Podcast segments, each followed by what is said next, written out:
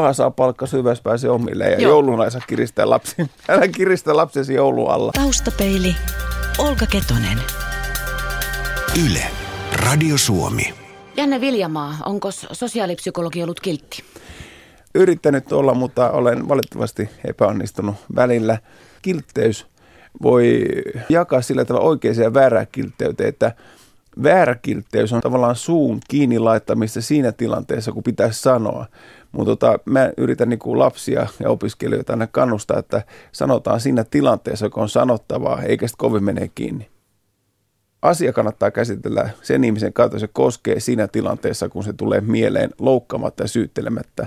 Ja on niin kuin hyvä aloittaa aina tällainen minä muodossa, kertoo omista tuntemuksistaan, eikä lähdetä niin kuin sinä muodossa syyttelemään. Mutta oikea kiltteys on semmoista tunnetaitoja. Niin, ja paikalleen laittamista, myös itsensä paikalleen laittamista, ettei anna toisen polkea. Ei. Nyt puhutaan aikuisista. Lastenhan pitää olla kilttejä aina. Tämä on niin kuin tietyille ihmisille hirveän vaikea sulkea suuta ja lopettaa ajattelua. Ja tietynlainen ihminen, joka haastaa auktoriteetin, niin hän joutuu, niin kuin, hän joutuu niin kuin silmätikuksi. Ja kiltteys ja syyllistäminen, ne liittyy yhteen myöskin, että ihminen, joka haluaa pisteitä, niin hän yrittää miellyttää auktoriteettia. Mutta semmoinen lahjakas ja äänekäs ihminen joutuu helposti syntipukiksi, mutta kiltin selkänahasta helposti repästään asioita. Se on epäreilua, koska kiltti tavallaan, väärä kiltteys on sitä, että yrittää niin kuin ostaa auktoriteetin hyväksynnän tekemällä lisää ja vielä lisää ja vielä lisää. Mutta narsistisella ihmisellä on semmoinen tapa, että hän ei koskaan ole täydellistä hyväksyntää. Hän sanoo näin, että tee vielä tämä ja tämä ja tämä, niin sitten sinut hyväksytään. Mutta koskaan et saa sitä lopullista hyväksyntää, koska narsisti haluaa pitää toiset niin kuin tavallaan semmoisen narun päässä ja jojottaa toisia. Se on loputon suo, jos yrittää sen narsistin hyväksyntää ostaa olemalla kiltti ja nöyrä ja hiljaa. Että asiat olisi hyvä käsitellä siinä tilanteessa, missä tulee mieleen sen ihmisen kanssa, jota sen koskee, eikä sitten vasta kovin mene kiinni. Onko kiltteys hyve? Mikä on hyve? Niin, niin. En, en tiedä, onko se hyve. Siis voihan se olla, että tavallaan johtaja tai vanhempi tai auktoriteetti, joka eh, haluaa kilttejä ihmisiä tai hiljaisia ihmisiä, väärällä tavalla kilttejä ihmisillä ympärilleen, niin hän saa varmaan rauhan. Mutta ikävä kyllä se on niin, että aggressiivisuus on niin kuin ameba. Että se kätkeytyy erilaisiin paikkoihin. Jos ihmisiä niin kuin tavallaan kohdellaan epäreilusti, niin he vaan sitten kostaa jollakin tavalla. Että siellä ihmiset rupeaa varastamaan tämmöisiä paperiklemmareita tai keltaisia papereita työpaikalta tai varastamaan aikaa tai tekemään työnsä huonosti. Tai ravintolatyöntekijä voi niin kuin sitten kätkeä sinne jotain hampurilaisen väliin. Että passiivis-aggressiivisuus, niin se kumpuaa semmoisesta ympäristöstä, jossa ihmistä on kohdattu epäreilusti, häntä on pidetty tyhmänä, eikä häntä ole annettu niin kuin näyttää parasta osaamistaan. Sosiaalipsykologi Janne Viljamaa, onko kiltteys sukupolviasia? On se, on se paljon. Jos miettii, niin kuusisataatuhatta ihmistä äh, syntyi silloin niin kuin sodan jälkeen.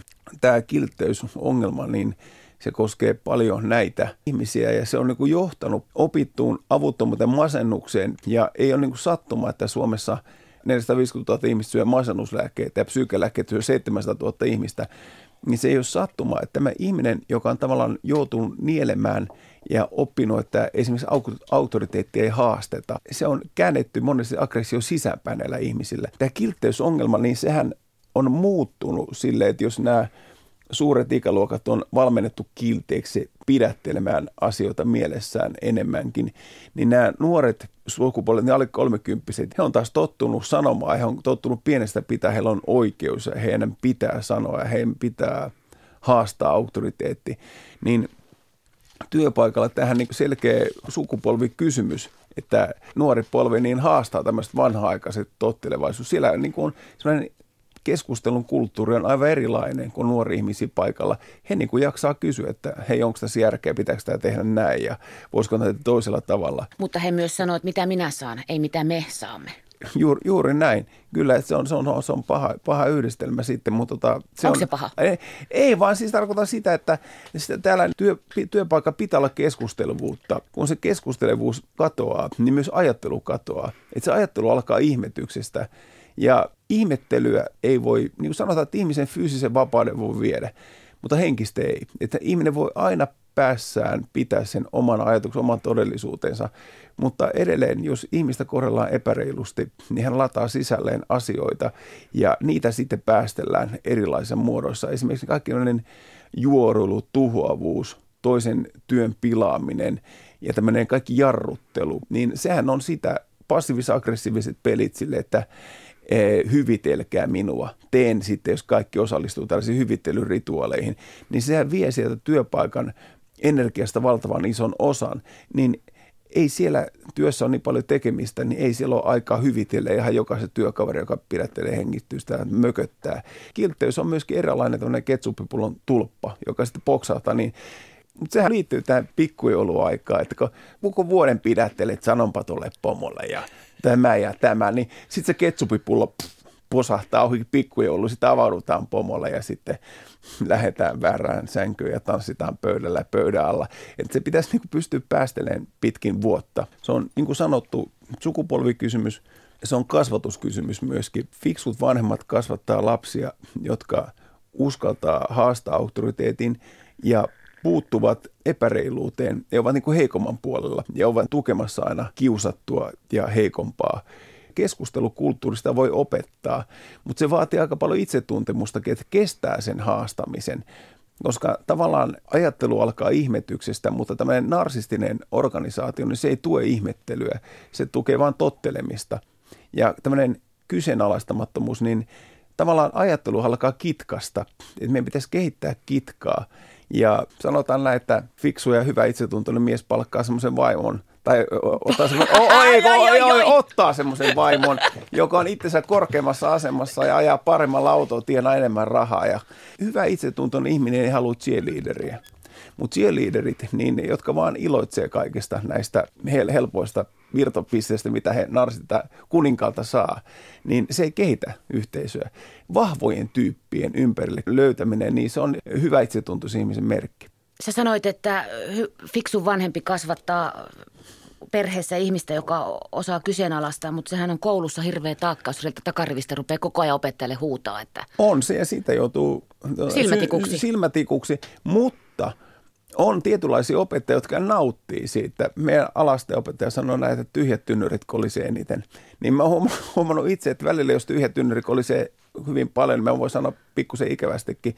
Mutta jos on semmoinen tynnyri, joka kolisee ja se tynnyristä löytyy jotain ajatuksia, niin se on valtavan hauskaa. Niin kuin tavallaan mulla on ajatus kitkaa kehittää. Mulla on semmoinen siemen, jota, joka itää siellä. Et mä näen lapsukaisten silmistäkin, että siellä niin kuin kehittyy jotain juttuja, että mä oon ruokkinut sitä ajattelua.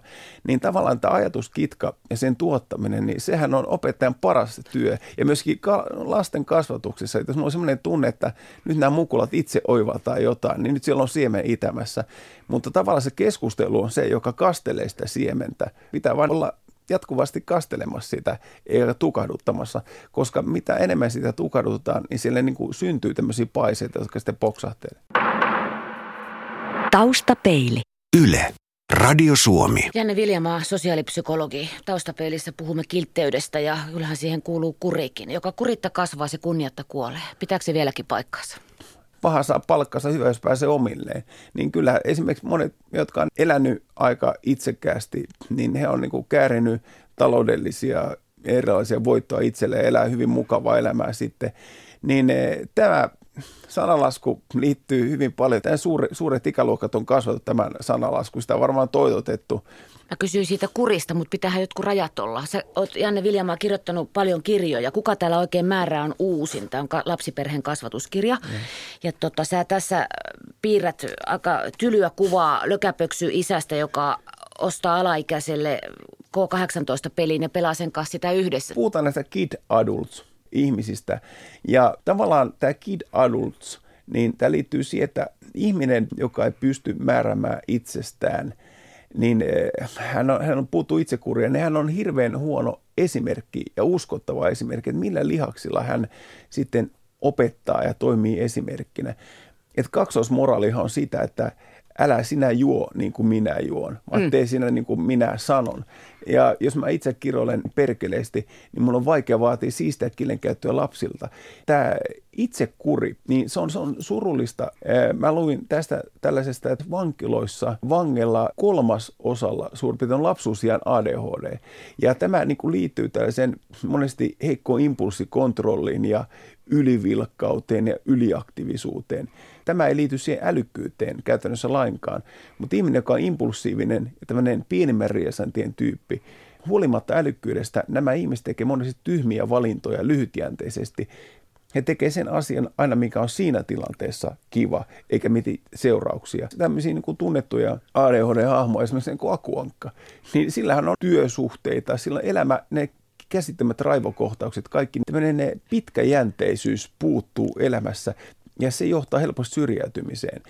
Mä monesti siteraan tätä tutkimusta, kun kaksitoistavuotiaita tutkittiin, nämä tyypit, jotka aloitti tupakanpolton kaksitoistavuotiaana, niin heillä oli kolmetoistakertainen todennäköisyys tulla kannabiksen käyttäjiksi. Kun aina puhutaan tästä porttiteoriasta, niin eihän se pidä paikassa, heistä automaattisesti vääjäämättä tulee kannabiksen pössyttelijöitä.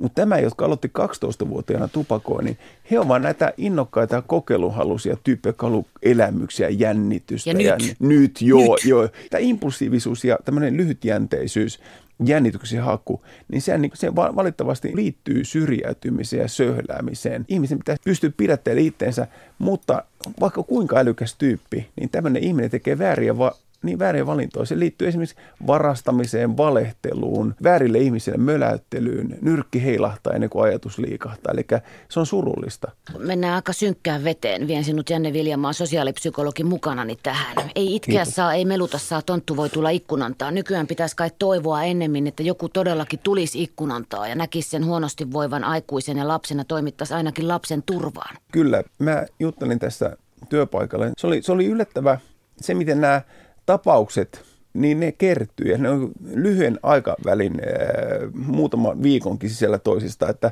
onko siellä tämmöistä niin kuin kopiointia taustalla. Mutta se, että kun Hesarissa oli tämä pääkirjoitus, sanottiin, että viisikymmentäluvulla oli kahdeksantoista kertaa enemmän näitä lapsensurmia, mutta tämä niin kuin vaikuttaa, niitä on nyt enemmän. Todellisuudessa se on paljon pienempi osa, mutta tämä häviävän pieni prosentti, mietitään häiriintyneitä ihmisiä, jotka tekevät tällaisia asioita, niin se on vaikea paikallista, entistä vaikea paikallista. Ja myöskin muista nerokkain ohje, minkä mä tästä luin ja pohdiskelin tätä, että nämä on hyvin pienten lasten vanhempia. Sellainen konkreettinen apu, joku tämä psykologi, psykologi ehdotti lehdessä, että pannaan kodinhoitaja sinne. Semmoinen, joka niinku tekee makkarakeittoa ja soppaa ja vaihtaa vaippaa ja kuulee ja, ja, kuule ja heittää niin uhu äidin ja lasten kanssa. Yle. Radio Suomi. Sä kirjoitat kirjassasi, että ihmiset ovat aina olleet masentuneita ja ahdistuneita. Kaupunkielämä on vain tuonut nämä ongelmat kärjistetysti esiin. Pitäisikö kaupungit siis kieltää?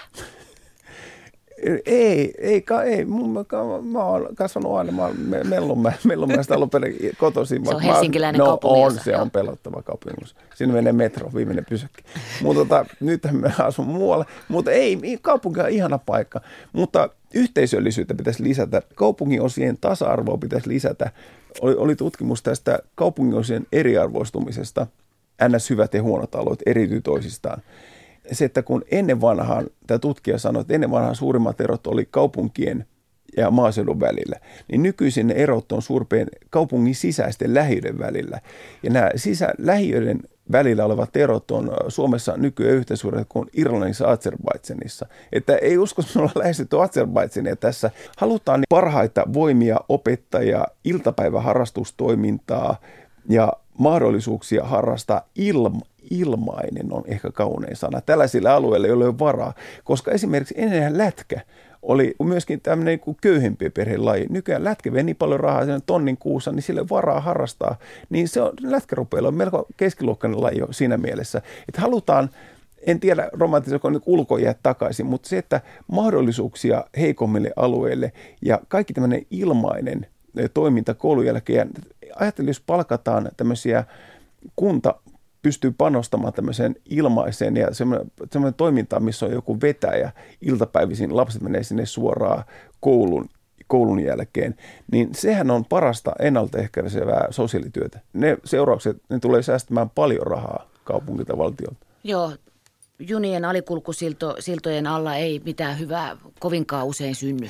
Ehkä yksi kaunis graffiti kymmenestä, mutta ei mitään muuta. Niin, kyllä, ja sekin pestään pois. Joo. Kyllä, mutta tota, se on graffiti sen verran vielä, että jos graffitiin antaa sellaisen luvallisen seinän, niin se ei sitten innosta näitä maalareita sille, että siinä on aina se, että nuoret haluaa semmoisen luvattoman graffitin tehdä, ja ne haluaa sen oman tilansa, ja sitten myöskin se, että puhutaan tästä, pitäisikö vanhempi ottaa Facebook-kaveriksi vai ei, niin ennen vanhaa, kun nuoriso kokoontui tuolla nuorisotalolla livenä, niin ne ei ehkä jaksa raahautua nuorisotalolla, ne kokoutuu sitten Facebookissa. Ehkä heille sitten pitää antaa se oma tila, jossa ei voi kokoutua.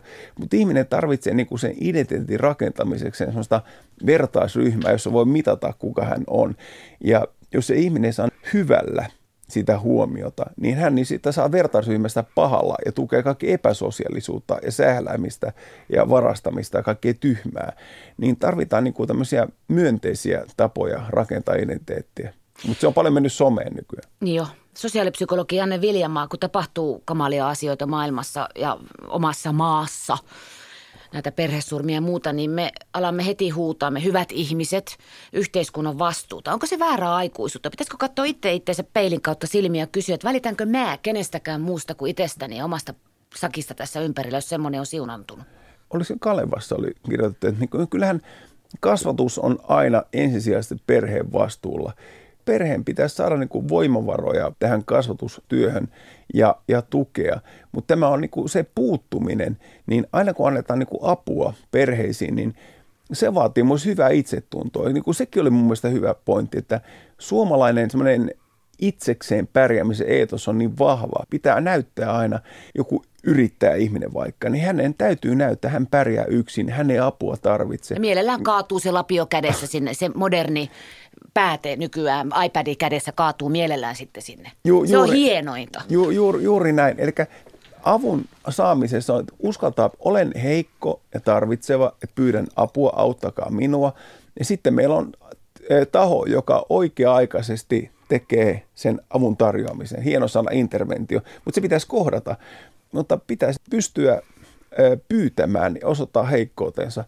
Mä inhoon sanaa vahvuuteen sairastuminen, mutta siitähän on kysymys, että pitää näyttää. Mutta pitäisi myös sanoa, että varsinkin se tilanne silloin, kun lapset on pieniä, kun aika on vähillä ja pää on täynnä mannapuuroa, joka on nukkunut monen päivää, silmäpussit roikkuu pitkään. Silloin se on kaikkein pahin tilanne, ne ruuhkavuodet. Uusia keinoja keksiä sekä kunnassa että saadaan sinne nimenomaan, kun lapset on alle kouluikäisiin ruuhkavuosiin sitä apua niin kuin suunnattua, tämmöisiä niin kuin ohjelmia ja paikkoja, just nämä kaikki perhekeskukset ja talot ja semmoiset leikkipuistotyyppinen, yhteinen vapaamuotoinen toiminta, missä ihmiset voi kokoontua ja vaihtaa ajatuksia. Mutta nykyisin on onneksi siis netissä, niin ei tarvitse niin kuin raahautua, vaan voi netissä saada vertaistukea. Siellä on paljon vertaistukea, mutta se netti ei yksinomaan riitä. Nää netissä pois on järkevä sopia kuin live-tapaamisia, koska me sitä meidän live-elämää voidaan ihan muuttaa pelkästään nettiin. Se kannattaa yhdistää tämä ihan live-tapaaminen. Me tarvitaan se henkinen turvallisuus lähtee kahvia teekupin äärellä ja pullaa syödessä ja mielellään yhdessä pullaa tekijessä. Kokkolassa nuoret äidit on muun muassa tehnyt tämmöisen ja ne tarjoaa hätäapua sitten, jos on, niin ottaa vaikka sen lapsen siihen, että äiti saa vaikka tunni olla itsekseen.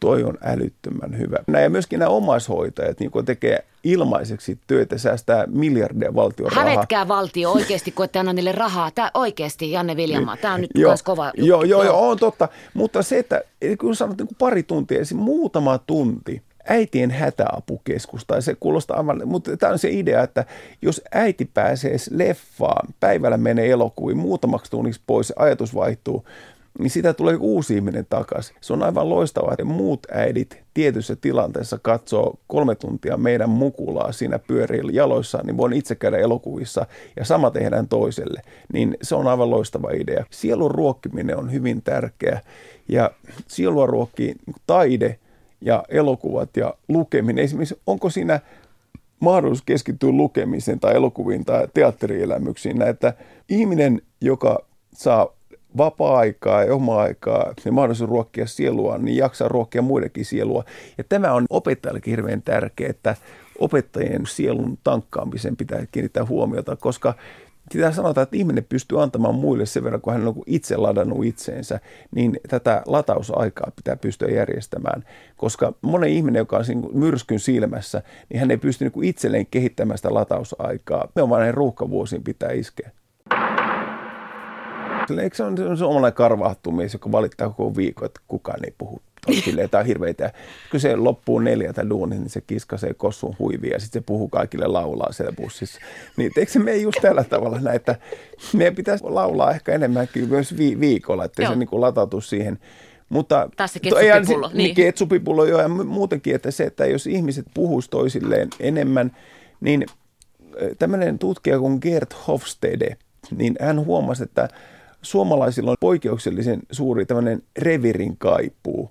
Ja sehän näkyy silleen, kun joku vanhempi ihminen tulee sitten päättäri tähän, lyö sen ruutukassinsa siihen paikalle ja sitten kukaan ei saa istua siihen hänen viereen. Niin esimerkiksi amerikkalaisilla on sille, että mennään sen yksinäisen viereen istumaan tai lähellä heitään läppää, siinä luodaan niin kuin yhteisyyttä. Niin tarvitaan niin kuin tämmöistä amerikkalaistyyppistä heitetään läppää vieraillekin asennetta. Monesti esimerkiksi tämmöinen fyysinen reviiri, niin tämä Hofstede huomasi, että venäläisillä, amerikkalaisilla, nehän ottaa niin kontaktiaan poskisuuden, mutta tulee iholle, niin suomalainen vetäytyy kauemmas. Samanapainen magneetti, sama vetäytyy kauemmas, toinen tulee lähemmäs. Tarvittaisiin tämmöistä kykyä lähestyä toista ihmistä. Meillähän on esimerkiksi sosiologi J P. Roos sanoi, että meillä on kaupungissa tämmöinen negatiivinen solidaarisuus vallalla. Ja se tarkoittaa sitä, että älä sinä puuttu meidän asioihin, meikä puuta sun asioihin. Niin siellä saa aika lujaa tapahtua ikäviä asioita riitelyyn naapurissa ennen kuin siihen puututaan, koska se on heidän asiansa. Se negatiivinen solidaarisuus, niin se on tavallaan semmoinen turva. Ja jos meillä on tämmöisiä New York-tyyppisiä, Moskova viisitoista kaksikymmentä miljoonaa asuu samassa paikassa, niin siellä ei ole aikaan henkisesti liikuttua jokaisen ihmisen ongelmasta, niin sanotaan, että newyorkilaiset on kaikkein tylyimpiä siinä, että siellä vieraille läsytään ja siellä hypätään toisen yli, joka makaa maassa.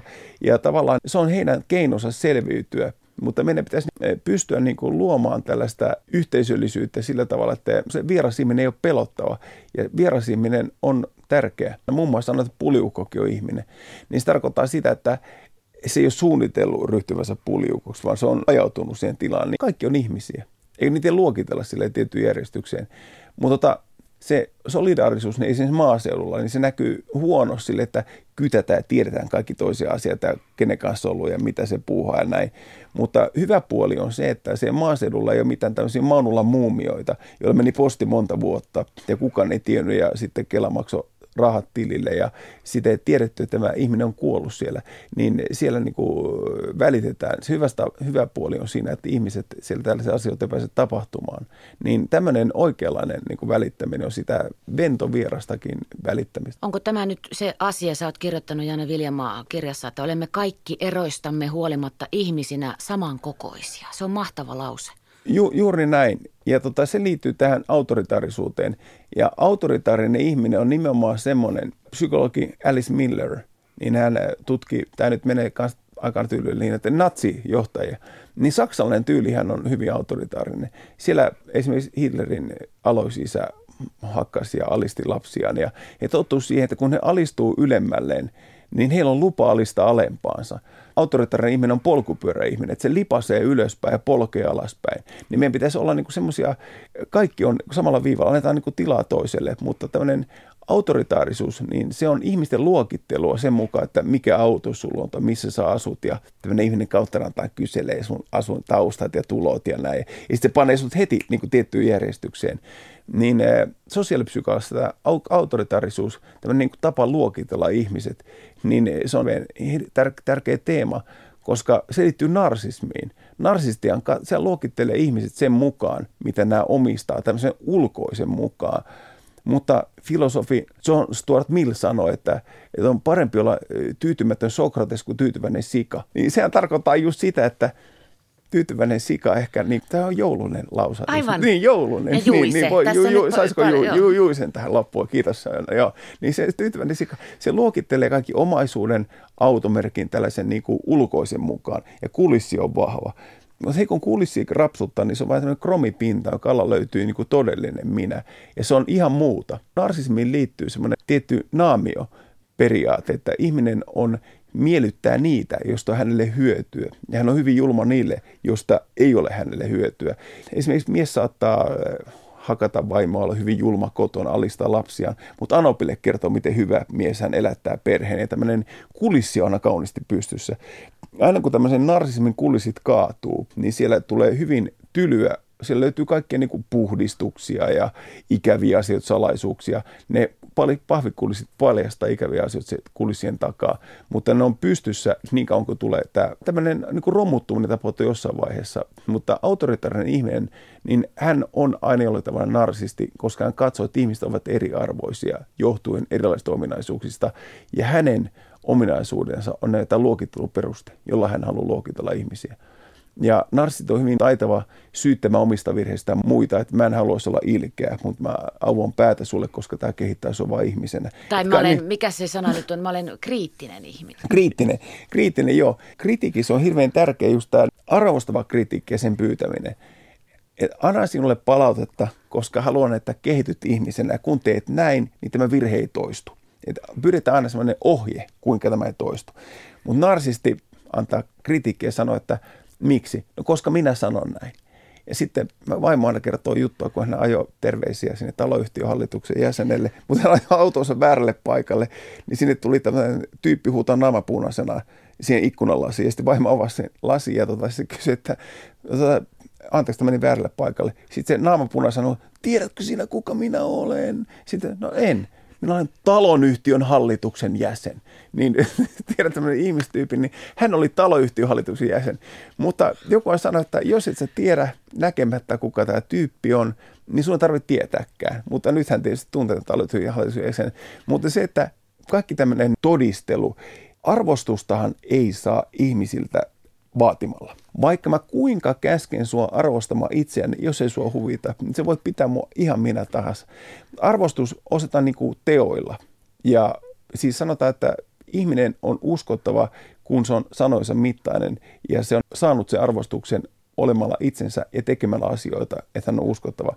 Mutta vaikka mä pidän kuinka sinulle puheita ja oikaisen käsityksiäsi ja kutsun sinut puhutteluun, niin sinä et ehkä arvosta minua. Mutta ihminen, joka on uskottava ja on ansainnut arvostuksemme, niin hän on arvostuksemme mittainen, mutta arvostusta ei voi pakottaa, se on tylyä, mutta totta. Näin. Lähdimme liikkeelle kiltteydestä ja pääsimme arvostukseen, vaan nepä taitavatkin kommunikoida keskenään. Ja nyt siis puhutaan siitä hyvästä kiltteydestä. Ja kuului siellä kuuntelija mihin sukupolven tahansa, suureen, äksään tai yyhyn. Käytöstavat pitää olla ja toista ihmistä pitää kunnioittaa. Eli älkäämme olko tyytyväisiä sikoja, älkäämme tyytymättömiäkään ainakaan sikoja. Olkaamme kilttejä, mutta ei liian. Itseään ei saa antaa alistaa ja alentaa. Olisiko tässä hyvä sana näin ennen ensimmäistä joulukalenterin luukun avaamista, joka ensi viikolla koittaa? Sosiaalipsykologia opettaja Janne Viljamaa. Kyllä. Fight for your right. Taustapeili. Yle. Radio Suomi.